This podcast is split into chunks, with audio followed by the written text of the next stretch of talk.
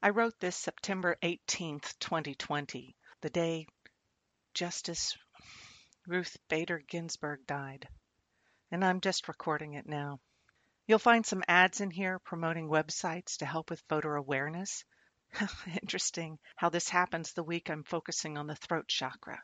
Not about my ego, but certainly the motivation I needed to speak my truth. And voting is your opportunity to speak yours. Vote. Today, Supreme Court Justice Ruth Bader Ginsburg died. I am heartbroken, a bit intimidated, and struggling to not be scared. So many of my friends are devastated too. Some are terrified, ready to toss in the towel for 2020. I can't. This week, I uploaded a podcast about the throat chakra and how it's the center of self expression. Well, here I am expressing myself. We cannot give up. We beings of good and divine conscience cannot walk away from what is going on right now. There is an attack on human decency right now in the United States. A group of people who care only for themselves and their power hope the rest of us will give up and let them have their way. To dismantle all that is good in the world the environment, wealth distribution, education, human rights and equality, each other. They have been relentless in their crimes. They think they will get away with it all.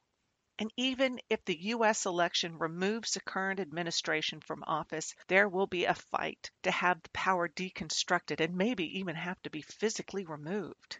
We ask, what will it take for everyone to wake up and see what is going on? What will it take to change what's going on?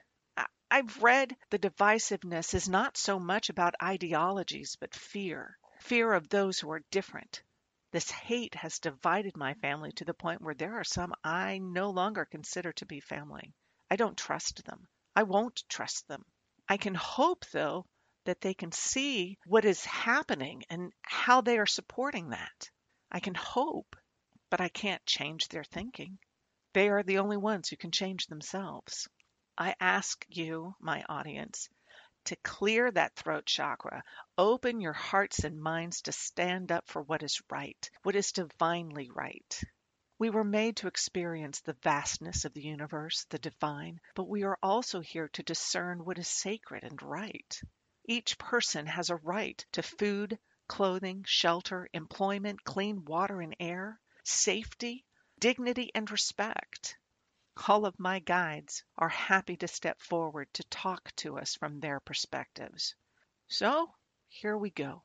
Gaia says, Blessed ones, I bring you rain to clear your air, quench fires, and hide your tears. Do not despair. Hold yourselves tightly. Regard yourselves as strong, loved, and ready to continue. You are divine. Hold hold. Kuan Yin says, Have compassion for yourself, compassion for everyone. Compassion for everyone means you understand the origins of another's pain. It means you see their heart.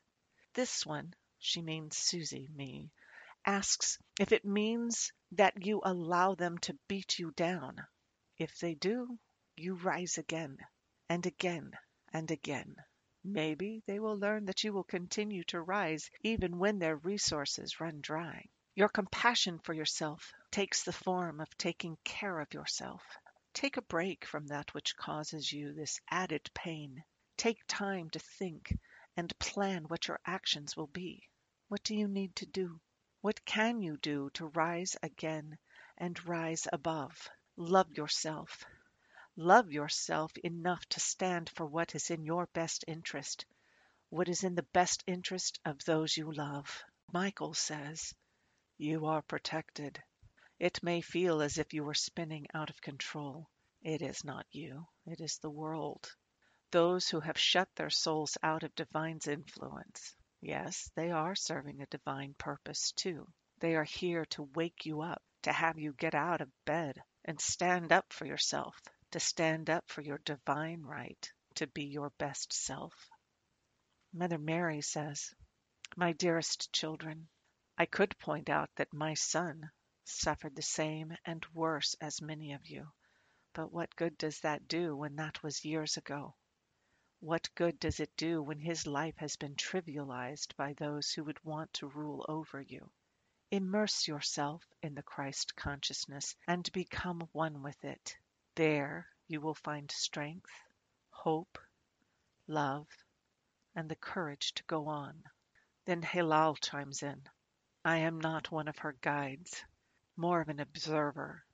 I carry the message that your reality is a reflection of inner life. This is the time for that inner life to be exposed for what it is human ego and greed. It has gone on unchecked for so long.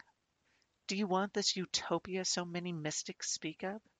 Then fight for it. Stand up and say that the time for humanity to stop the desecration is now. Will you bring down those in power? It's up to you. You're being forced to make this choice now. You are being forced to take a side. It is up to you. Do you give up? Fine. Then do not whine about what goes on. Do you stand up and defend your right to safety in life? Then do so. It is time to grow up. And finally, the Pleiadians. We watch as you humans fight to achieve a higher level of consciousness. Why do you fight so? The true path to enlightenment is to let go of the ego, to release those earthly concepts of competition, superiority, greed, lust for what is not yours. You have been complacent for so long, and now what will you do? Now we'll add the Lyrans too. We are one of your people. We watch. We observe. We will not meddle unless leadership is needed. You watch the opposition, as you call them. They are playing out an ancient karma, an old, old human trait.